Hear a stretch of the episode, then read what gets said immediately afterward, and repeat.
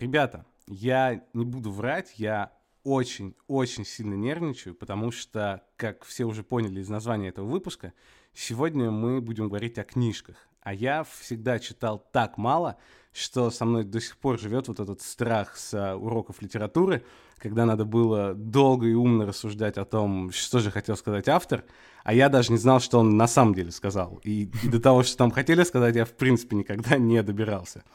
Но я знаю, что в этом плане, uh, да и к счастью во многих других, я на вас не похож. И книжки вы любите настолько сильно, что год назад Артем прямо в этом подкасте поклялся читать так много, как никогда прежде. Артем, мне кажется, пришло время рассказать о, о проделанной работе. Поклялся, крутое слово, да. А, но несмотря на то, что обычно вот эти новогодние желания, стремления, они не сбываются, которые мы обещаем себе там 1 января начать, у меня, ну, несколько даже получилось, потому что хоть я читать глобально больше не стал, но э, вот, вот эта моя история с чтением одновременно, одновременно нескольких книг, она сработала, потому что ну, вот в процессе э, во время года я наткнулся, может быть, среди там 20 максимум э, книг, которых я прочитал, на 2-3, которые, ну, которые дали мне понять, ну, вообще в какую сторону двигаться, чем, что мне интересно. И э, с помощью них я вот уже в 2020 у меня есть некий такой план, э, что я буду читать, уже начал читать, и, и к чему я буду ну, стремиться.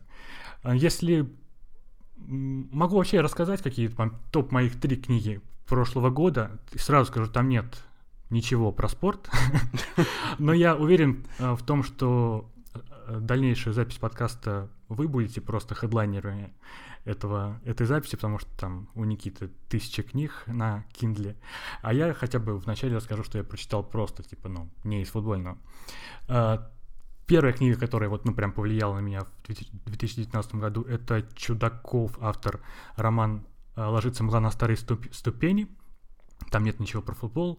Это русский букер 2010 года, то есть лучший роман десятилетия, вот, 2000-х о... Это роман взросления, очень сильного такого героя в очень ограниченных условиях. И написанный прям вот таким офигенным языком, что ты каждое вот описание быта э, читаешь прям ну, с удовольствием.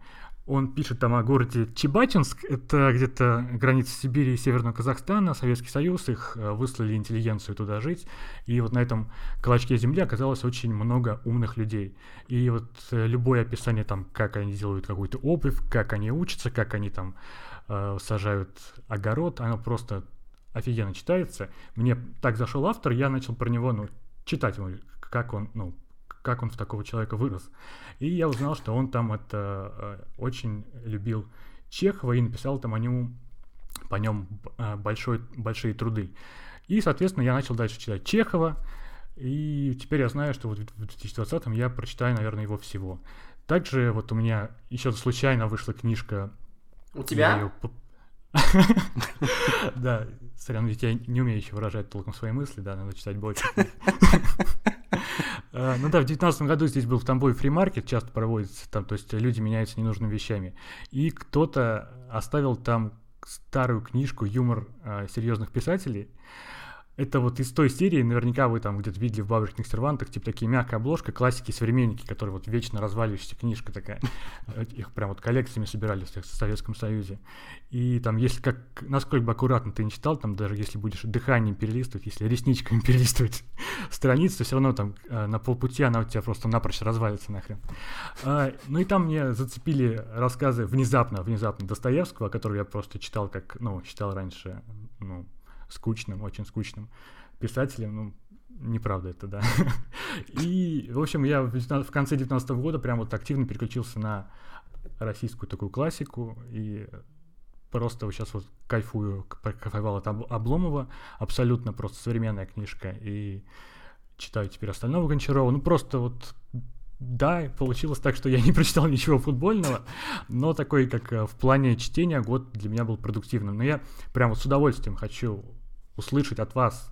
Я прям хочу прочитать что-то спортивное, спортивную книгу, что хочу вот от, от метров чтения спортивных книг услышать какую-то прям классную рекомендацию, которую я в 2020 обязательно прочитаю. Я, к сожалению, начну не со спортивной тоже, потому что я не обещал читать больше в прошлом году, в отличие от тебя. Но вы с Никитой практически заставили меня это сделать, потому что на день рождения вы чудесным образом кое-что мне подарили. Это, к сожалению, была не годовая оплата хостинга этого подкаста, а книжка о просто величайшем явлении в истории 20 века, а, в истории вообще всего человечества. И это даже речь не о, о голах Никиты за сборную журфака, не об ассисте Алисона в матче с МЮ, а речь о сериале «Друзья», который, как вы все знаете, я обожаю. И, во-первых, я вам хочу сказать сильно запоздалое спасибо за этот подарок, а во-вторых, э, к сожалению, внезапно выяснилось, что эта книжка о друзьях очень напоминает биографии футболистов. Потому что вместо того, чтобы рассказать хоть что-нибудь завлекательное, занятное из каких-то закадровых моментов, а, автор просто на 300 страницах из 350 пересказывает все серии друзей, которые я и так уже давно знаю наизусть. И в этом плане это прямо вот очень напоминает какие-то биографии игроков. Я знаю, что этот жанр очень Никита не любит, и, и сейчас нам Пламен расскажет, почему ему так не нравятся футбольные биографии. Но при этом я знаю о нем еще один факт, а именно, что как минимум две биографии он очень заценил, и я прям с нетерпением а, хочу узнать, о чем же идет речь. Слушай, вот это был замечательный монолог, то есть то, что ты за полчаса до, подка... до подкаста написал «Ребята, сажусь готовиться», это была абсолютно правда, молодец. А, спасибо за просто... И еще, наконец-таки, дорвавшись до микрофона, поблагодарю Артема за очень такое вдохновляющее вступление. И теперь я прямо заряжен, чтобы как-то не разочаровать ни тебя, ни твоих новых русских друзей-писателей. Так вот, мне, например, нравятся биографии, когда их пишет какой-то хороший журналист, вот, например, э, то есть это не, нет такого притворства, что по типу, вот книга такого игрока, написанная словами игрока. Нет, как бы журналист проделывает огромную работу, там, скажем, в течение года, да, собирает информацию, там, слушает самого игрока, его окружение, там, может быть, ездит к, там, где он когда рос, скажем, к Роналду на Мадейру, да, и все это выпускает в книге, там стоит как бы его авторство, и все хорошо. Вот из последних книг, наверное, это была самая мощная про Юргена Клопа у Рафа Хонекштейна, и я помню, в прошлом году, я тогда до нее не добрался, хотя я ее купил, и под... мы про это еще обязательно поговорим, что как здорово покупать книги и не всегда их читать. И я пообещал себе, что если Ливерпуль будет чемпионом, я точно ее прочту, но, кажется, видимо, меня уже вообще ничто не остановит. Вот, и еще из таких книг, э, я помню книгу э, Терри Анри, тоже написанная французским журналистом Филиппом Анклером, и там ты чувствуешь действительно абсолютно качественную, классную работу. То есть э, я уверен, что даже, я, конечно, извиняюсь перед Неймаром и Икарди, но если поставить э, рядом на одну полку, то, мне кажется, будет даже такими вот работами, которые я назвал, будет как-то даже слегка неудобно и стыдно. При этом а, ты, очевидно, гораздо круче относишься не к биографиям, а к другому жанру. Мы назовем его условно нон-фикшн, хотя биография это в целом это оно же тоже и есть. Но речь скорее идет о каких-то там осмыслениях, явлений, каких-то культурных моментов и прочего. Я правильно понимаю? Да, ты абсолютно прав, потому что я тебе сказал это перед самим подкастом, но... А, но да, я для себя вообще как-то... Вот именно я начинал с биографии, на футбольных книгах я постепенно ушел к такому, да, пускай это будет футбольный fiction, и к книгам формата, когда через, ладно, скажу так, через призму какой-то вот жизни, то есть, или культуры, э, да, все это смотрится на футбол и наоборот. Из таких книг э, у меня есть парочка про бразильский футбол, про аргентинский, про голландский, да и, наверное, вообще про все футболы, да, которые только можно представить. Да, это гораздо круче, гораздо интереснее, потому что или там, или, например, еще мне очень нравится, я немножко перескакиваю, есть еще формат книг, э, дневники. Такие, такой дневник, э, о, мне очень понравился такой дневник, это, который писал Гийом Балаге, про Маурисио Почетина. Вот это было в 2017 году, там взялся один сезон конкретный, и там еще были такие флешбеки в, в детство Почетина, во взросление, и это было гораздо интереснее, чем стандартная биография, да, то есть все так перемежалось, и все было интересно и прекрасно. Еще такая у меня есть э, Алекса Фергюсона книга. И я там тоже, опять-таки, брал, помню, ради одного текста, и вот там я тоже почитал немало интересных штук. А, ну, в целом, да, я согласен тоже, что биография это, ну, ни о чем, почти все биографии. Я знаю, да, что там офигенная биография у Агасси, которую я не читал, офигенная биография у Тайсона, которую я тоже не читал. Но в основном ощущение, что э, человек должен быть прям вот твоим кумиром, чтобы ты купил какую-то там книгу о Неймаре, которому там 25 лет, или, э, или там о Икарде. И вот Виталик сказал про друзья, я вспомнил, как 10 лет назад купил книжку про доктора Хауса, э, тогда был очень ну, самым модным сериалом на то время. И тоже, тоже та же история. Вот э, все, почти там 90% книжки про какие-то описания серий, описания кастинга, которые там можно просто содрать с Википедии. Вот ты сейчас, Артем, начал говорить про доктора Хауса, и знаешь, вот, и вот через сотни тысяч километров, да, с помощью электроники до меня дорвался э, смешок Виталий, да, и тут же я вспоминаю славную страницу из его биографии, когда он косил сам под Хауса, и даже, по-моему, хромал, ходил в школу, разве нет? Это, это были настолько темные времена, что даже, даже страшно. Но если мы будем выпускать твою биографию, я думаю, этому я посвящу парочку глав. Да, у меня брат одно время на первом курсе купил себе трость даже. Ну, он похож был на бадик просто в аптеке, чтобы... И стремился быть. Но он ни разу его не использовал, но э, доктором Хаусом, видимо, всем был хотелось быть. Точно знаешь, что если моя биография все-таки когда-нибудь выйдет, то ее писать тоже буду не я сам. Я знаю, кто ее должен писать, и это не Никита Киселев, к сожалению. А это человек, который, собственно, написал биографию Златана Ибрагимовича. А, во-первых, книжку, которая повлияла на меня просто невероятным образом. Я думаю, мы как бы все знаем и согласимся, что это, наверное, самая классная футбольная биография, которая вообще выходила в принципе. И забавно при этом то, что это как раз идеальный пример того, почему классические футбольные биографии история ни о чем. Потому что биография Златана это на самом деле вообще не биография. И а, смысл в том, что в самой книге нет ни одной прямой цитаты Златана. И вот этот автор, Давид Лагеркранц, он ничего не знал о футболе. А, после того, как ему пришло это от издательства предложение работать а, над биографией Златана, он решил вообще узнать, что такое футбольная биография, прочитал книжку Бекхэма э, и понял, что ничего более скучного он в своей жизни вообще никогда не читал, и такую книжку, классическую биографию написать точно не хочет. И несмотря на то, что у него там было 100 часов а, интервью со Златаном, несмотря на то, что они встречались на протяжении нескольких месяцев, у него было там куча диктофонных записей и всего вот этого, он все это расшифровал, окончательно понял, что это не то, и это он писать не хочет, и, собственно, сделал главный, возможно, в своей, в своей карьере фокус. Он переписал все своими словами и решил, что он будет относиться к Златану практически как к персонажу своего романа, если бы он писал роман, а не биографию. Я не такой радикал, как э, Элгерканс, поэтому я сейчас э, использую одну цитату в качестве исключения его же цитату. А, он говорил, что если вы хотите найти что-то, что звучит правдиво и аутентично, то последнее, что вам нужно, это прямая цитата. Я не думаю, что в моей книжке есть хоть одна реальная цитата Златана. Я пытался создать иллюзию Ибрагимовича, пытался найти историю и отыскать литературную версию Златана. А через сколько он это рассказал? Потому что, по моим ощущениям, на это купился абсолютно весь мир. Вот, э, на эту его мистификацию такую. Больше того, на это, собственно, купился сам Златан каким-то образом, который, несмотря на то, что изначально он прочитал и отреагировал, разумеется, что это за хрень, я такого никогда в жизни не говорил.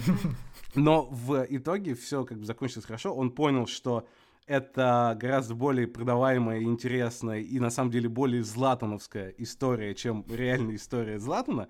И поэтому она вот именно в таком книге, в таком виде появилась. Забавно еще то, что такой небольшой факт, э, то, что этот автор настолько нервничал перед тем, как, э, собственно, свое творение показывать Златну, что он приехал на полчаса раньше к его дому, и кто-то из, э, из соседнего дома решил, что около Златана крутится какой-то сталкер, позвонил в полицию, и туда приехала полиция, потому что они решили, что это какой-то человек, который хочет напасть, или который хочет там сфотографировать какой-то папарацци или что-то еще. В итоге он вошел в дом Златана вместе с полицейскими, и тот сказал, что, что, что знает этого человека.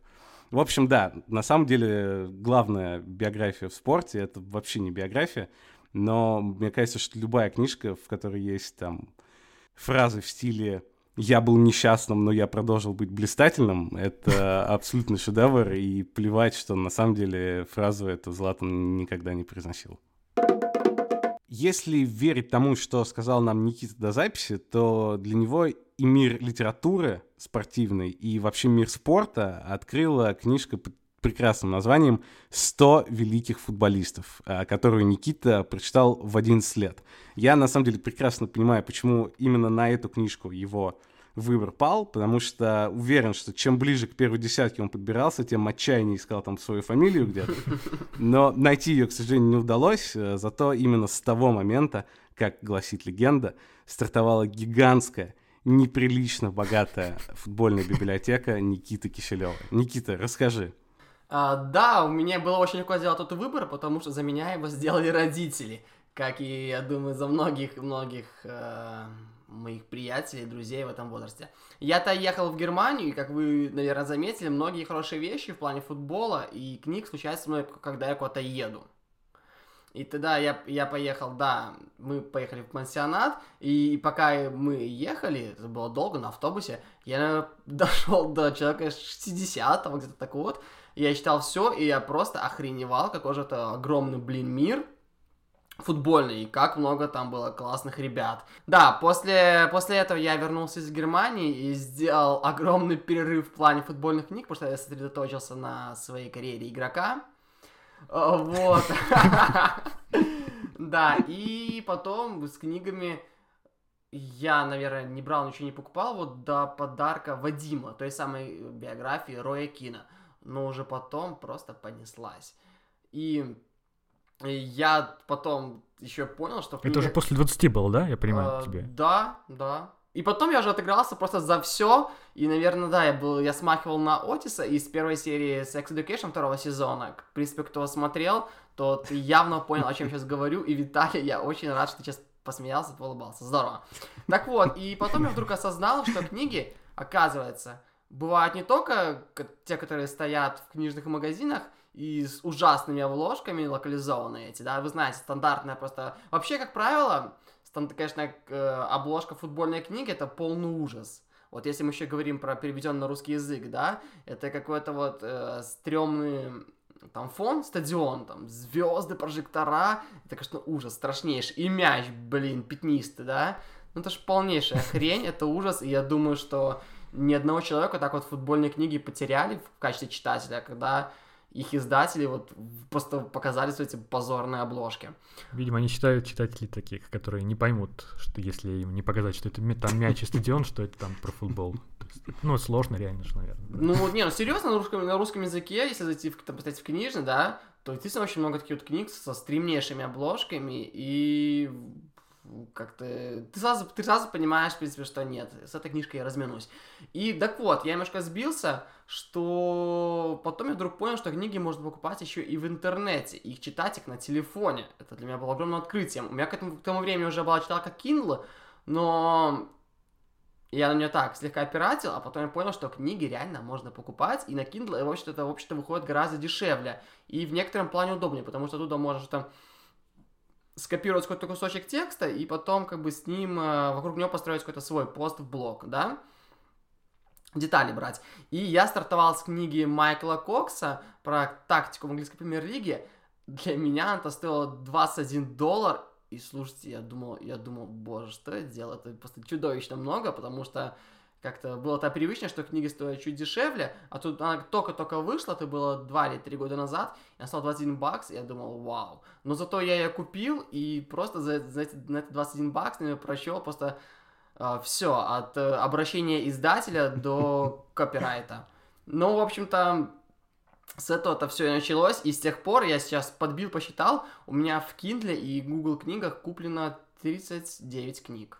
А в, в, в реальном виде сколько у тебя еще на полке Печатных э, я сбрасывал вам фотографию, там, ну, сейчас я гляну, ну, где-то штук, наверное, 20, и при этом они еще очень часто с электронным перекликаются, потому что я получаю какую-то информацию электронную, потом понимаю, что этой книгой я хочу обладать, я хочу, чтобы она у меня стояла на полке, и даже если я не обязательно ее читаю, например, как про Юргена Клопа, да, эту книгу, я хочу, чтобы они у меня были, и все. Ну, смотри, а ты, у тебя реально много книг, которых ты вот пока купил, но они лежат, не, ты их не прочитал, потому что я вот недавно натыкался на факт, что то ли в английском языке появилось слово, как раз специально для этого, когда ты покупаешь книги, но не читаешь потому что я реально посмотрел на свой шкаф, там, свои стеллажи, и понял, что там, наверное, ну, процентов 50 я не читал, хотя очень долго так вот основательно выбирал, какую книгу мне купить. Слушайте, ребята, о чем вообще речь, если я сегодня в Kindle все смотрел, и там, получается, если книга еще, ну, если ее не открывал, там стоит такой ярлычок New, да, и Блин, у меня там все таких было книг штук 5, и при этом я еще, я такой, ого, так я ее, оказывается, покупал, я даже не знал про это. Вот, и это, конечно, да, я понимаю, что если это слушает моя мама, или если это обязательно, конечно, послушает Оля, это будет большая проблема, да, потому что нецелесообразно расходование всех бюджетов, вообще каких только можно. Это, наверное, второе место после нашего вот оплаты этого хостинга во время годичного простоя подкаста. И я подбил, что в общем и среднем я, наверное, вот только на электронной книге, ну, баксов 300, ну, стопудово потратил. Это гарантированно. Но э, мне нравится, я прикрываюсь, я когда подсмотрел, Умберто Эко рассказывал, я когда, как только это прощел от него, я понял, что все, ничего стрёмного, как все нормально. Если уж лучшие умы человечества как бы так тормозили, то почему бы я, почему бы мне так не, этот, не заниматься такой ерундой? Он говорил, что он рассказывал про свою антибиблиотеку, и там весь смысл в том, что гораздо ценнее э, не те книги, которые ты прочел, а которые еще прочтешь, да, в том плане, что дают новые знания, какие-то новые скиллы, и мне так эта мысль понравилась, и теперь пускай это будет моей идеологией. Мне нормально. Никогда не думал, что в подкасте в нашем прозвучит фраза «как однажды сказал Умберто Эко», но хорошо. А, Артем, мы из твоего стартового спича уже поняли, что между Достоевским и Рибинером ты скорее выберешь первого, но ветра принесли из Тамбова э, весть о том, что все-таки пару футбольных книжек ты прочитал, пускай в детстве, по-моему, но они были. Расскажи, что это были за книжки. Ну да, в детстве я читал гораздо больше футбольных книг, чем сейчас. Сейчас я ну, оправдываю себя тем, что ну, во время работы через меня проходит ну, много текстов, я на фотосмене когда сижу, и большую часть я их читаю, и, наверное, мне как-то уже в нерабочее время ну, нет такого супер желания еще читать что-то футбольное, спортивное. Вот, вот этим я оправдываю то, что я сейчас ну, футбольные, спортивные книжки ну, практически не читаю. Очень редко. А в детстве такого не было. В детстве у тебя ну, мало информации, ты просто читаешь все, что угодно, все, что ты можешь откуда-то выцепить там из старых шкафов бабушки, как у меня там было. Э, это были книжки там моего папы, его там брата моего крестного, которые они тоже увлекались там, опять же, в Советском Союзе футболом. И я даже у многих не помню название, но помню, что, наверное, штук 10 я прочитал. Единственное, что я сейчас помнил, вот по... Ну, вот когда думал, вспоминал про эти книги, это э, книжка под названием «Репортаж о счастливых путцах». Она внезапно, внезапно о восхождении ростовского СКА к серебру чемпионата СССР 1968 года. Вот так вот. Это, ну, написано Интересно. на... Ну, наверное, ты не читал, да? У тебя нет на Kindle, мне кажется, такого? Нет, она стоит 60 баксов, не, не потянула. Да-да-да, но это просто, это в детстве читалось, ну, здорово. Это просто, как ты сказал, в жанре типа такого репортажного, в жанре хроники про каждый сезон от их там это был их путь, там, типа, наверное, с первой или второй лиги. Но я помню, что в детстве мне прям вот она очень нравилась, я там с ней таскался там по саду, по, по дому постоянно. Ну, мог, типа, перечитать вот так вот. А, и до сих пор какие-то вот фамилии, которые мне там, ну, они мне не нужны в настоящей жизни, но я помню оттуда там, типа, какого-то Капаева, Афонина, ну, то есть реальные, персона... Э, реальные люди, которые там играли за ростовский СКА, и они мне сквозь это там 20 лет просто остались в памяти зачем-то. Но еще было много книг, я пытался, помню, так искал какую-то чешскую книгу вот сегодня утром про футбольную команду, как про детскую, про какую-то там, не знаю, я не смог найти, что-то помню, искал по прозвище вратаря Паук, ну, просто нет. Это надо вот просто мне опять вот прийти э, в бабушкин шкаф и начать рыться там, типа, вспомнить хотя бы, что, это было. А, ну, а в таком уже более... Не советские книжки я тоже читаю, да, читал. это похоже, наверное, прикликается с, с книжкой Никиты, там, «100 лучших футболистов». Я перед чемпионатом мира 98 года прочитал типа, ну, превью такую, превью книгу с твердой обложкой, яркую, красочную, с э, о этом чемпионате мира. Автор, по-моему, он, я так понимаю, всегда, типа, то ли он официальные, официальные книги писал, я так понимаю, к каждому чемпионату. Посмотрел, он до сих пор это пишет, по-моему, зовут Кир Рейндедж, сейчас уже такой дед. Э, но вот я посмотрел, что на Озоне э, к 2018 году он, он снова написал эту книгу. Но тогда это просто было, ну, какая-то бомба, потому что у тебя красочная, яркая книга такого большого формата, там, э, ну, яркие иллюстрации, все там про Э, про группы, про все страны. И мне кажется, даже вот если сейчас вот я э, оказался бы ну, внезапно рядом с, там, с Габриэлем Батистутой, моим любимым игроком, и просто попивая маты, я был не так восхищен, как вот тогда в детстве, когда я э, весь чемпионат мира 98 -го года проходил с этой книгой, там заполнял ее, заполнял каждую э, строчку и там читал про тех звезд, которые там забивают э, на экране. Вот. А затем у меня был такой долгий перерыв, я не читал ничего футбольного. И вот сейчас, э, перед этим подкастом, я просто вот обыскивал полки, свои полки книжные, искать, просто найти что-то связанное с футболом. Да, там есть классная Вайна книжка, еди, наверное, чуть ли не единственная, прям, которую я прочитал в своей за последние лет пять. Слушай, а можем потом, Виталий, тут обрезать и вот эту фразу, единственную книгу, которую прочитал за лет пять, и просто скинь мне, чтобы она у меня была, хорошо? Она очень хорошо звучит вне контекста. Да-да-да. Ну да, я нашел там э, книжку, маленькую книжку э, журнала про спорт о пути сборной России там Евро 2008. Э, забыл вообще о ее существовании, но вот пролистав, понял, что она ну, интересная.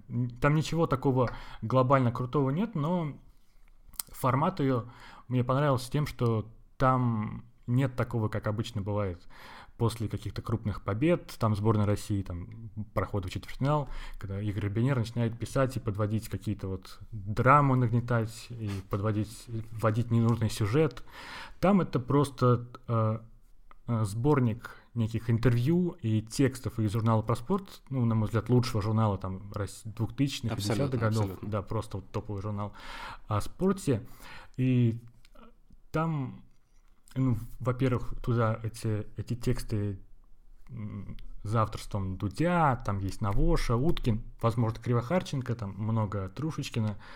И, ну, читается здорово в том плане, что там много не о сборной России, а даже вот, например, интервью читаешь с Аршавином там, за год до Евро, и там ну, много про клубы. Ты, нет такого акцента на сборную, что когда в таких классических книжках восхождение к какому-то там к победе. Ты понимаешь, что вот эти ребята, они ну, больш, большей частью э, жили своими клубами и потом приходили в сборную, и эта сборная была там, ну, такой для них одушный. Там Аршавин там год уже пытался куда-то перейти э, за границу до Евро, или за границу, или даже в Москву. Павлюченко, вот там интервью перед, перед матчем тем самым с Англией, там, когда он сделал дубль, он, по-моему, Дудю говорит, или, возможно, не Дудю, но типа он э, рассказывает о том, э, что вот круто бы купить Porsche Cayenne. То есть за, за неделю, или там за сколько, за две недели до того судьбоносного, судьбоносного матча там, с Англией, и в такой вот в книжке, так, э, которая по мотивам выписалась, там наверняка бы, ну, сделали более драматично это. Это ты просто читаешь, он его, э, кажется, Дудь, конечно, тоже, кроме Дудя, спрашивает про деньги, и он там отвечает, что, ну да, я вот не очень люблю тратить деньги, но вот и обдумываю каждую покупку, сейчас вот думаю, стоит ли мне купить Porsche Cayenne. Наверное, наверное, в следующем году куплю, в начале следующего года. Ну, классно же, да, чем это. И, да, и она маленькая, тоненькая, по-моему, до сих пор продается в электронном виде, э, так что можно вот ее просто взять и заценить э, те ну, классные тексты из проспорта. Вот. А в остальные книги, ну, ну да, кроме Ваниной, я вот наткнулся, наткнулся на инфу, э, что в 2015 году в жанре нон-фикшн, ну вообще вот в России, о нашем любимом жанре, э, не только спортивном, просто вот, ну, нон-фикшн. Самая продаваемая книга — это книга Александра Бубнова была. Э, семь, сколько там, семь лет, серьезно, серьезно, там больше 40 тысяч экземпляров продано. «Спартак. 7 лет строгого режима». И ну, я на втором, то есть он на первом месте, до него, на втором, на третьем, до него не дотянулись ни а, вся кремлевская рать э, Зыгоря на тот момент выходила, и Ник Вучи тоже до него не дотянулся. Слушай, ну, учитывая, что я в Ютубе в трендах а, российских примерно раз в месяц а, вижу какой-нибудь ролик в стиле «Как правильно заходить на хату», а, мне кажется, книжка, в которой есть слова «строгий режим», прям в заголовке, она просто обречена была на успех, поэтому я совершенно не удивлен. Ну, я ее не читал, но, скорее всего, она хотя бы какая бы такая, ну, резонансная в том плане, что ее можно обсуждать. Это не просто, типа, ну, я ее не читал, но я догадываюсь, потому что я зашел в отзывы на лабиринте, там ну, на первой странице кто-то пишет просто потрясающие, потрясающие вещи, ну, очень интересно почитать про э, родной клуб, про любимый клуб, и следующий отзыв, типа, я не смог, ну, дочитать до половины, потому что ощущение, что держишь э, в руке кусок дерьма.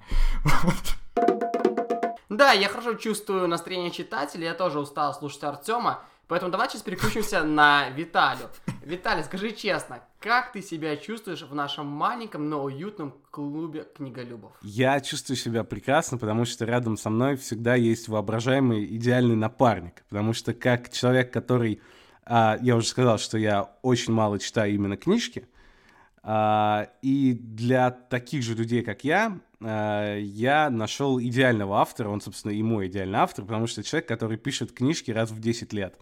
И вот он идеально попадает в ритм моего интереса к литературе. Извините, я перебью. Пока ты, пока ты начал говорить, что нашел напарника, который помогает тебе читать, я думал, что мы уже продали какую-то интеграцию аудиокнигам, да? И я думал, вау, как за это здорово и хорошо. А здесь так вот немножко прозаичнее. Ну ладно, давай, рассказывай нам. Да, этого человека зовут а, Гей и если вы хотите, а вы совершенно точно вам просто необходимо узнать о, о нем больше, и если вы хотите это сделать на русском языке, то вам нужно прочитать а, давний текст от Миши Калашникова на sports.ru. Он как раз рассказывал про него. Я, собственно, в тот момент и, и узнал о таком человеке, как Гей Талес.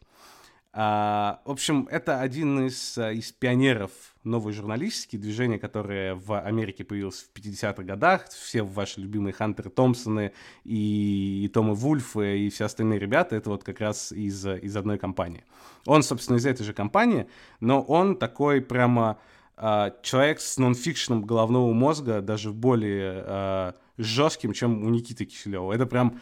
Э, радикал, абсолютно литературный радикал. То есть ему необходимо, чтобы абсолютно каждое слово в его книге было правдиво, чтобы все имена были настоящие, чтобы не было ни одного преувеличения, преуменьшения, ну вот прям, чтобы все было как в реальной жизни. При этом Uh, а, все это как бы написано языком романа, все это очень красиво, очень похоже на фильмы с разными сценами, с длинными опис- описаниями и так далее. Собственно, почему я о нем сейчас рассказываю, потому что он, собственно, начинал как спортивный журналист в первую очередь. Он там работал в какой-то университетской газете, потом он работал в Нью-Йорк Таймс спортивным обозревателем в том числе. И пока вот он работал спортивным журналистом, он написал там, не знаю, 20-30 отличных текстов про каких-то спортсменов, а потом, уже в тот момент, когда он был абсолютной суперзвездой и написал тот самый текст о, о Фрэнке Синатре для Esquire, он uh, встретился с Джоди Маджо, это, возможно, самый культовый американский бейсболист в истории, и Даже там человек, который человек, который, ну, где-то рядом с Майклом Джорданом находится по уровню Слушай, величия. а это не тот, у которого были шурумуры с... Э... С Мерлин Монро. Да, да, да. да с Мерлин Он? Монро, да-да-да. И забавно, кстати, да, что у Фрэнка Синатры были с Мерлин Монро шурумуры. Это был герой самого известного текста Гая Толеза. И у Джоди Маджо тоже были, и он герой второго самого известного текста Гая Толеза. А, и, в общем, а, этот текст а, вошел в сборник, который называется там, «Спортивные тексты Гая Толеза». Главный тут смысл в том, что он обожал рассказывать о спортсменах, которые уже либо завершили карьеру, либо вот-вот ее завершат. В общем, они уже давно не на пике, у них а, все довольно плохо, там происходит вот это переосмысление а, человека, который умел что-то делать выдающимся образом, а потом как бы его умения никого, никому больше не нужны. И, в общем, это такой э, депрессивно-печальный профайл Джоди Маджи, который читается так, что, ну, прям экранизировать его хочется тебе прям в процессе того, как ты это читаешь, потому что, ну, это просто безумно красиво написано. И э, я бы всем, если как бы кто-то хочет прочитать что-то на английском про спорт, я бы абсолютно точно это рекомендовал. И еще что я хотел сказать про Гея Толеса.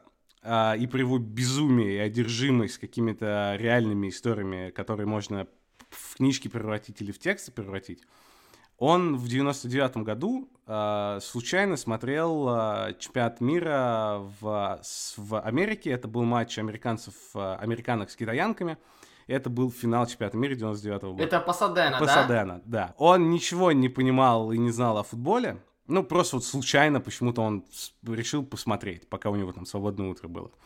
А главное, что произошло в этом матче, там две главных вещи произошло. Одна вещь — это то, что одна из американок э, сняла майку, э, и, собственно, это стал самый известный кадр, потому что она была в спортивном лифчике, и это как бы впервые э, там женщина в спорте представила в таком виде, это сразу обложка Sports Illustrated и вот, вот эти все дела. Это как было одно событие. А второе событие, которое его больше тронуло, это то, что Америка выиграла э, в серии пенальти, и та китаянка, которая промазала решающий пенальти, а, стояла после этого с таким убитым видом, что он прям максимально с ней сконнектился сразу же, потому что у него тогда там тоже, не знаю, он писал очередную книгу на протяжении 20 лет и никак не мог ее закончить, потому что один из третьестепенных персонажей отказывался давать разрешение на использование его реального имени. Из-за этого 20 лет он не мог опубликовать книжку.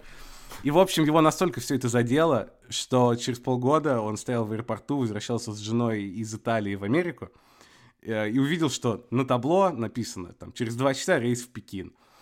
И он просто говорит жене пока и садится на самолет и улетает на полгода. На полгода улетает в Китай искать. Слушай, это человек реально просто огромных масштабов. Просто абсолютный космос. Такое ощущение, что у него бесконечная жизнь, мне кажется. И бабки. И, в общем, он отправился в Китай. Он полгода жил в Китае в отеле. Пытался найти эту китаянку, разумеется, не разговаривая сам Жесть. на китайском языке. Выходил на главного человека в Найке у которого были связи в Китае, пытался через него достать. В общем, в итоге, там, спустя какие-то месяцы он с ней встретился, и выяснилось, что ей совершенно нечего ей сказать, потому что, да, это было как бы ужасно, я плохо себя чувствовала, но как бы ничего другого она не смогла описать э, красивым языком все свои ощущения и все прочее. В общем, э, он провел, он так никогда не написал этот текст, но вот этот отрывок, как бы история о том, как он пытался написать этот текст, он тоже вошел его в книжку, которая называется «Жизнь писателя», и это тоже совершенно умопомрачительная история. Кстати, учитывая, что этот подкаст слушают э, как раз такие крутые ребята с Амазона, да, то есть я вполне допускаю, что слушает э, Безос, да, хотелось бы спросить, почему Беларусь причисляется, блин, к американскому стору, да, это большая проблема, потому что те книги, которых еще брать, они, как правило, в британском сторе гораздо дешевле. Мне просто кажется, что у вас э, как бы одинаковая в двух странах страсть к долларам, поэтому... Ой, да, это здорово, да, это правда. Хорошо, как аргумент это засчитывается. Если что, я передам Безусу, потому что я отвечаю за Amazon, у меня с недавних пор одна акция Amazon. Серьезно? Так что я... Да. Да, она стоит дороже, чем библиотека Никиты Киселева. Не знаю, зачем я ее купил, но купил, да. Но у меня вот по спичу а, Виталика, да и по рассказам Никиты тоже возникло ощущение, что ну, просто, ну, ог- просто огромное количество книг это на английском языке. А, лучшие книги о спорте на английском. Есть ли что-то прям, ну, хорошее на русском, что можно прочитать, потому что если я начну читать английскую книгу, мне кажется, я закончу ее вот через год. Если человек обладает акциями Амазона, может, он себе и репетитора оплатит по английскому, да? Но все-таки, да, такие книги действительно есть, в основном это переводные.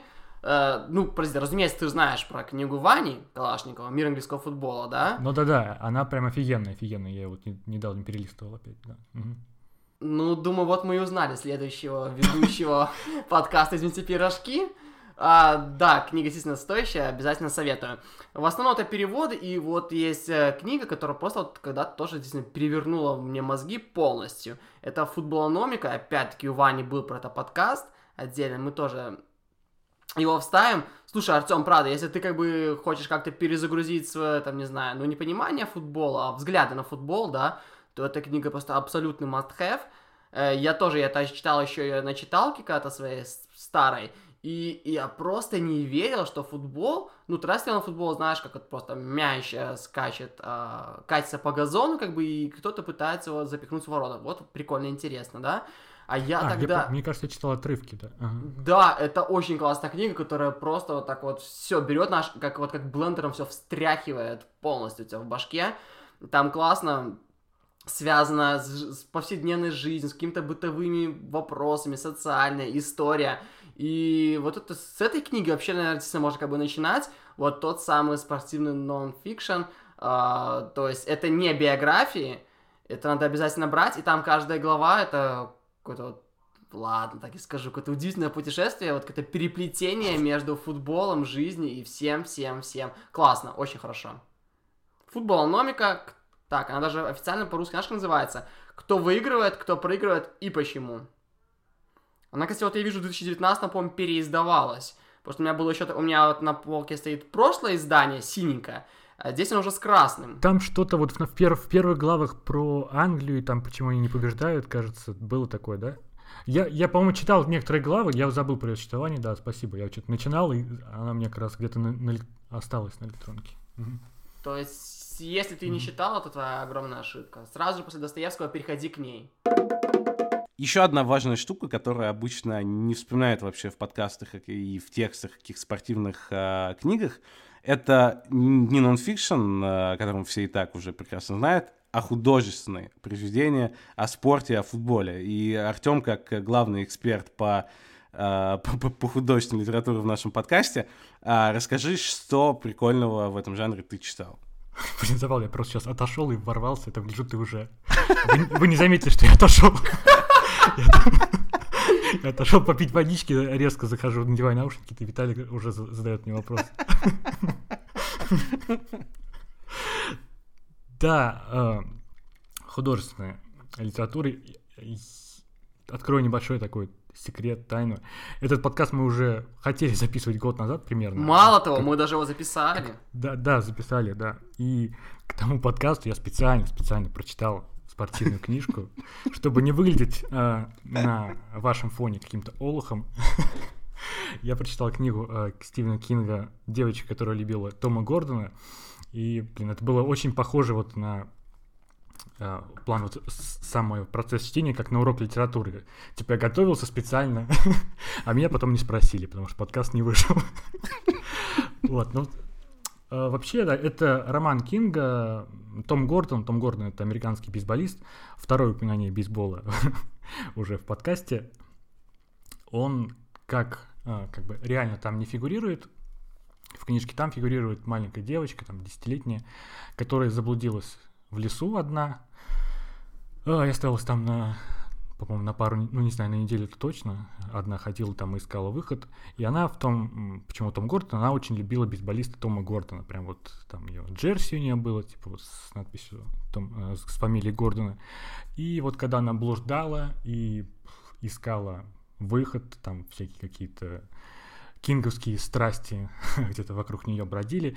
Единственное, что вот ей помогало, это радио, которое там было какие-то оставшиеся кусочки, э, заряд батарейки оставался, и она включала игры вот этого э, клуба, сейчас, к сожалению, забыл, э, как, за кого играл Том Гордон, и, ну, слушала комментатора и то, что делает его, ее любимый бейсболист, и периодически она ну, представляла его, там то ли какие-то были галлюцинации в виде Тома Гордона, который приходил к ней и как бы защищал от каких-то от, от не- неведомой, от нечто не- а, неведомого, которое вокруг нее.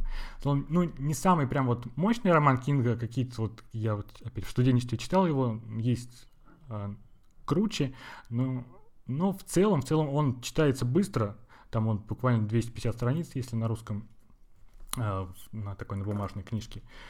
Это, ну, не самая событийная книжка, 90% про времени она про девочку одну в лесу, но это была одна из последних кин- э, книг Кинга до его аварии, страшной аварии, которая там, ну, не супер страшная, но которая э, мощно повлияла на его творчество, там, в 99 году, которое случилось, Эт- а эта книга вышла в 99 году, то есть потом Кинг с ним что-то вот немножко случилось после этой аварии, он на ней прям очень заакцентировался и стал, ну, на мой взгляд, писать хуже. Девочка, которая любила Том Гордон, это вот последний роман, который, ну, старого прежнего Кинга до аварии, так что можно это вот как такое рубежное творчество прочитать. А, там, да, главы, они э, названы в честь, э, бейсбольных терминов, что-то там ининг, еще какие-то вот. Это, наверное, тоже как-то должно действовать на читателя, но на меня нет, потому что я в бейсболе не понимаю. Вот. И, ну, еще одна художественная книжка про футбол, это книжка Терри Пратчета «Незримые академики». Опять же, так вышло, что это не самое лучшее в творчестве э, Пратчета, ну, Пратчет это любимый писатель студенчества того времени. А у него есть там гораздо-гораздо круче. А здесь, опять же, фут, она, футбол, ну, не центральный персонаж, там как бы э, он на фоне футбола происходит а, происходят события, темы, как обычно там Пратчет затрагивает там все это, социальные темы, расизм, все такое. Но это уже была одна из последних его книг, которую он, по-моему, надиктовывал, потому что у него была болезнь Альцгеймера, он писать уже не мог. И, ну, как э, уже, если вы... Рекомендовать прямо я супер не буду, потому что лучше прочитать что-то там другое. Про кино у него есть движущиеся картинки, про журналистику, правда, еще что-то там, цикл про стражу классный. Э, но вот эту вот книгу можно прочесть уже, допустим, если вы любите футбол, э, ну и прочитали хотя бы пару-тройку книг прочита перед этим. Она не, ну, не, неплохая, но и не супер. Ну, по крайней мере, э, она лучше вот это явно будет, чем экранизация, которую я недавно, вот позавчера видел в Твиттере, скриншоты, кадры будущей экранизации. Прачета там просто какой-то адский, адский ад. Я, ну, я не знаю, вот любимую вашу книгу представьте, и представьте, что просто вот персонажи рандомно их отдели, рандомно ты, ты смотришь на кадры и не понимаешь вообще, кто есть кто там. Вот. И Рома, сериал не смотреть, а книгу прочитать можно. Я знаю, что у Никиты тоже есть а, какой-то рассказ о художественном произведении, и на самом деле я вот осознал, что я только сегодня понял, что на самом деле у Никиты Киселева гораздо больше общего и с Дехея, и с Куртуа, и с Алисоном, и с другими известными голкиперами, потому что, оказывается, им всем чудесно знаком страх вратаря перед 11 метров. Да, замечательная подводка. Вот, но мне даже немножко обидно, что я слегка переиграю. Да, я расскажу про другой рассказ, который мне сейчас пришел в голову, но эту подводку мы обязательно оставим. Вообще, ну, я думаю, страх вратаря перед 11-метровым, это, наверное, один из самых известных вообще, это, как, хоть как-то связанных с футболом, художественное произведение, хотя потому, что в прошлом году его автор, Питер Хайнтке, стал лауреатом Нобелевской премии по литературе. И у нас тоже на спорте про это писали, то есть э, там такая детектив, футбольно-детективная история. А, из-за того, что я с вами заговорил про футболономику, Виталий, ты, правда, не обижаешься, нет? Я готов ко всему, да. Хорошо. А, я с вами заговорил про футболономику, я вспомнил еще, но да, чтобы тебе не было обидно, это, я вспомнил еще один художественный рассказ, и он тоже про пенальти. И он называется «Самый долгий в мире пенальти», его написал аргентинский писатель, сейчас я проверю, Асвальдо Сориана. Про Дзадзу.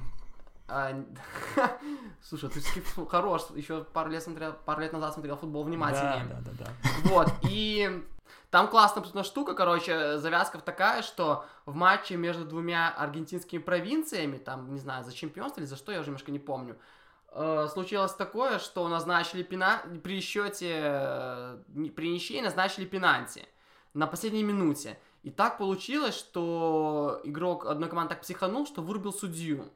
А после того, как у судьи разбит нос, как-то матч уже сложновато продолжать, правда же ведь, да? И это пробитие пенальти, 30, ритуал в 30 секунд перенесли на следующее воскресенье. И от этого пенальти зависит сейчас, по-моему, судьба чемпионства. И просто представьте, всю неделю игроки команд, вратарь и бьющий готовятся к этому пенальти. Они продумают в башке, как бы, будет ли куда он будет бить, зна... понимает ли он, что я знаю, куда он будет бить, и вот это все классно переплетается с теорией игр. Э, я после этого я этой штукой заинтересовался, и там очень классная развязка, вообще советую. Я вообще этот рассказ, на русском его, к сожалению, нет, я его, по-моему, доставал в каком-то английском сборнике, я скринил страницы, и потом из папки с, по-моему, сколько там, 70 скринами просто сидел, читал. Это очень классная история. Но самое удивительное, что в жизни тоже был такой пенальти. Во-первых, этот рассказ э, немножко, по-моему, считается биографическим. Я там читал э, и расследование, и интервью с этим аргентинским писателем. Прикол в том, что в женском футболе была такая же история, когда почему-то пенальти в матче сборной Англии перенесли на следующий день, и э, девушка-футболист, сыграв матч свой, тот, который был начально назначен по календарю, потом она пошла, или на том стадионе перебивала пенальти с другого матча. Это еще полный трэш, но это было, и вот такие вот истории бывают, это классно. То есть представьте, ребята, еще раз, неделю готовится к одному удару, от которого, пускай в tych масштабах, решается там судьба чуть ли не человечества. Это очень классно, и я не представляю, я бы, наверное, просто сошел с ума. Звучит классно, да, очень увлекательно. Еще знаете, что увлекательное? Сейчас я просто сломаю наш план подкаста. Я, если что, мы это вырежем, да, просто я вчера, когда спал, я вспомнил, вспомнил, что вспоминал про спорт в книгах, и, наверное, вы не будете спорить, что лучший придуманный спорт э, в книгах это явно квидич. А, кстати, есть небольшой конкурент насчет придуманных спортов, да? Я читал книгу какого-то скандинавского писателя в детстве, и там был такой спорт, что огромные ватные шары э, гонят вперед фенами.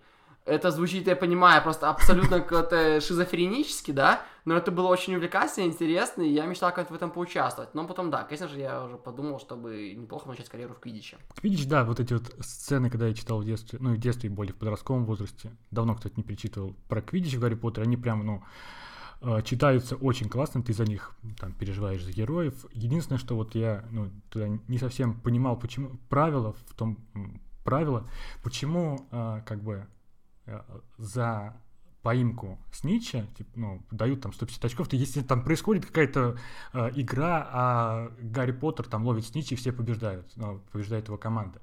И вчера засыпая, мне какая-то пришла странная мысль, которую я должен сейчас озвучить, что, ну вот, эти, у них как бы происходит игра в игре. Они э, э, э, гоняются за этим Сничем, за золотым шариком, э, золотым мячиком, то есть за золотым, мать его, мячом. И я представил, что подумал, что ловец это, это, это прекрасная аллюзия на карьеру Месси и Роналду, который просто вот над. Очень круто, да. Я просто дарю эту аллюзию Виталику следующего текста итогов следующего десятилетия. Но реально ведь это представить в то вот вспомни Квидич, там происходят какие-то события, там Рон Уизли пытается отбить мяч своей метлой, что-то какие-то летают другие, шары пытаются сбить, а ловцы играют свою игру, им просто плевать на то, что происходит. Ну там иногда может сбить, какой, э, сбить их самый там большой шар, не помню, как называется, ну, типа, как вот в 2018 году победил Модрич один раз. А так все это время они как бы играют свою игру, где-то летают над э, миром и как угодно может играть там Алисон, Нойер, еще какие-то там ребята. Всегда, всегда побеждают, побеждает тот, кто, ну вот, поймавший золотой мяч.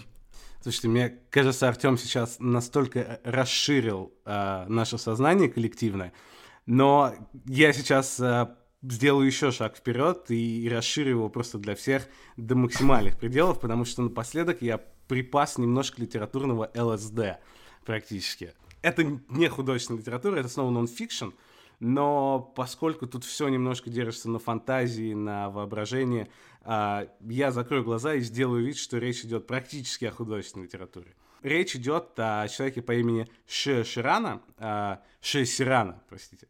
А, у меня ушло реально, я репетировал целый день и все равно ошибся в итоге. Это автор сайта Рингер, который горячо обожаемый мы с Никитой. И это, возможно, самый такой уникальный и необычный спортивный автор в мире прямо сейчас.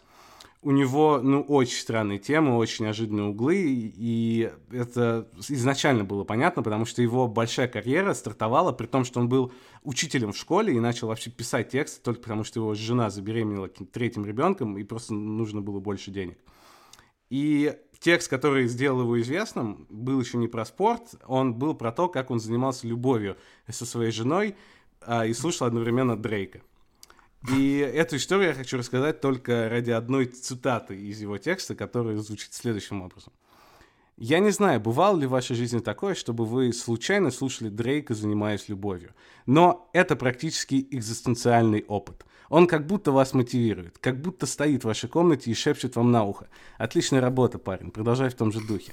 Могу поспорить, ей бы понравилось, если бы ты рассказал, как сильно ее любишь. Нет-нет-нет, не словами, глупец, используй свои глаза и свою душу. Вот да. Этот текст сделал его суперзвездой, он попал а, на сайт а, Грантланд а, к Биллу Симмонсу, который, собственно, потом в а, рингер превратился. И уникален он не только там стилем и углами, а тем, что у него самые безумные фанаты, у спортивного журналиста самые безумные фанаты, возможно, в американском спорте. То есть об этом явлении, о любви э, читателей к нему выходили отдельные тексты там, в GQ, The Verge, New York Times и других таких гигантских изданиях, потому что он э, там раз в месяц говорит, ребята, мне сегодня написал там, не знаю, а, какой-нибудь студент, который работает в Старбаксе, и ему не хватает денег, чтобы оплатить обучение. Давайте-ка мы сейчас за полчаса соберем ему 15 тысяч долларов. И через полчаса у этого человека на карте лежит 15 тысяч долларов, которые собрали... Так, а скинь мне, пожалуйста, его... Да. То есть это, в общем, совершенно дикая история. А, они... Он написал уже несколько книжек, а, в том числе одну книжку про спорт, про которую я как раз хочу сказать и порекомендовать ее тоже всем. А это было на первом месте в списке бестселлеров York Times. Она называется «Баскетбол и другие вещи». Ее даже Обама, по-моему, рекомендовал, потому что он в конце года рассказывает о самых крутых книжках, которые он читал, и о фильмах, по-моему, которые он смотрел. В общем, в 2018 что ли, году она у него была в рекомендациях. Это книжка об NBA, но на самом деле читать ее можно кому угодно, потому что там все очень показательный, и в основном он отвечает на вопросы в стиле сколько на самом деле должны стоить очки, какая версия Майкла Джордана была лучшей, какие качества должны быть у идеального баскетбольного злодея, кто был бы персонажем сериала «Офис» из, а, из «Звезд баскетбола», и, в общем, все в таком духе, то есть абсолютная дичь, но при этом настолько смешно написано, что неудивительно, почему этот человек реально может одним махом собрать 10 тысяч долларов для кого угодно. Дружище, я настолько далек от баскетбола, что когда ты сказал, сколько стоят очки, я подумал про очки для глаз, и у меня в голове крутилось, вот это настолько показательно, да? Мы уже очень много названий сказали в этом подкасте, еще больше, мне кажется, раз в 10 будет э, в описании этого эпизода. Но, конечно же, мы не можем избежать главного вопроса, и отвечать на него будет Никита Киселев, опять же, как главный ценитель а, спортивной литературы. А, вопрос простой. Какая лучшая спортивная книжка в истории по версии Никиты Киселева, а заодно и подкаста «Три Миссисипи»? Да, пускай это будет лучшая книга в истории моего Киндла. И это... Я сначала думал, что это будет футболономика, но Артем из меня вытряс просто всю информацию про нее, и я уже не хочу повторять, да? И за первенство с ней у меня боролась другая книга. Это она называется Brilliant Orange. И мне очень нравится продолжение «Невротический гений голландского футбола». Ее написал Дэвид Уиннер в 2001 году, и она просто, опять-таки, это мой любимый формат, когда футбол, он как бы стоит, э, ну ладно, не в стороне, а все закручивается футбол и жизнь, да. Там, например, показывается, ну вообще, есть же такое представление, что голландский футбол, он один из самых инновационных, да. Не в том плане, что они бегают с чипами или там начали быстрее всех часть километры, а в том плане, что они всегда выдумывают такие штуки, которые просто другим нациям, ну, вообще не пришли бы никак, да, и там Уиннер рассказывает классную теорию, что голландцы так чувствуют пространство, потому что им, по сути, всю свою жизнь, все время существования государства приходится бороться за территорию с, со стихией, с водой. Э, и там это очень классно расписано, или про то, как, например, э, тотальный футбол, э, он пришел, он классно соотносился, например, с, со свободными вообще полностью, с крышесносящими течениями в Амстердаме тех лет. Ну, течениями в плане умственными, да, хотя там вполне могут быть и настоящие водные. И это все очень классно. Там, например, еще сказано огромная глава про Суринам есть. То есть я, например, раньше все время слышал, знал, что голландские футболисты, ну, там много у них суринамских корней.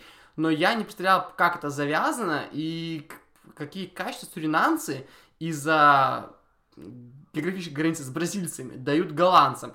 И это все очень классно, и, по сути, голландцы один такой во многом просто уникальнейший народ, И вот про все эти инновационные вещи все это рассказывается, и там много футбола, много жизни, много опять-таки, действительно невротических гениев, то есть э, людей просто абсолютно не похожих на других, и там показывается, как э, география и история может влиять на игру. Это очень классная книга, абсолютно рекомендую.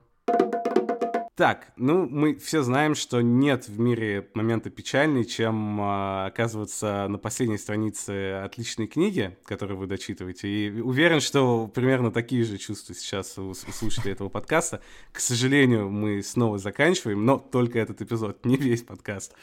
А, жизнь этого подкаста на самом деле зависит от двух факторов. А первый, я уже заявил Никите официально, что если он и в следующий раз не сделает твит о том, что вышел новый эпизод, я отказываюсь принимать в этом какое-либо участие, на что Никита справедливо ответил, что я-то сделаю твит, но если у него не будет ни одного лайка, то я тоже отказываюсь участвовать в этом подкасте. Поэтому сейчас я обращаюсь, обращаюсь к тем, кто все это слушает, и прошу вас ставить все лайки мира Никите Киселеву, можно немножко Артему из, и мне тоже. Обязательно подписываться на наш а, подкаст а, в iTunes, подписываться на нас на YouTube, ставить лайки. В общем, друзья, сделайте так, чтобы а, у Никиты была мотивация твитить о каждом эпизоде нашего подкаста, и мы все продолжали участвовать и рассказывать вам и о книжках, и о фильмах, и о чем угодно.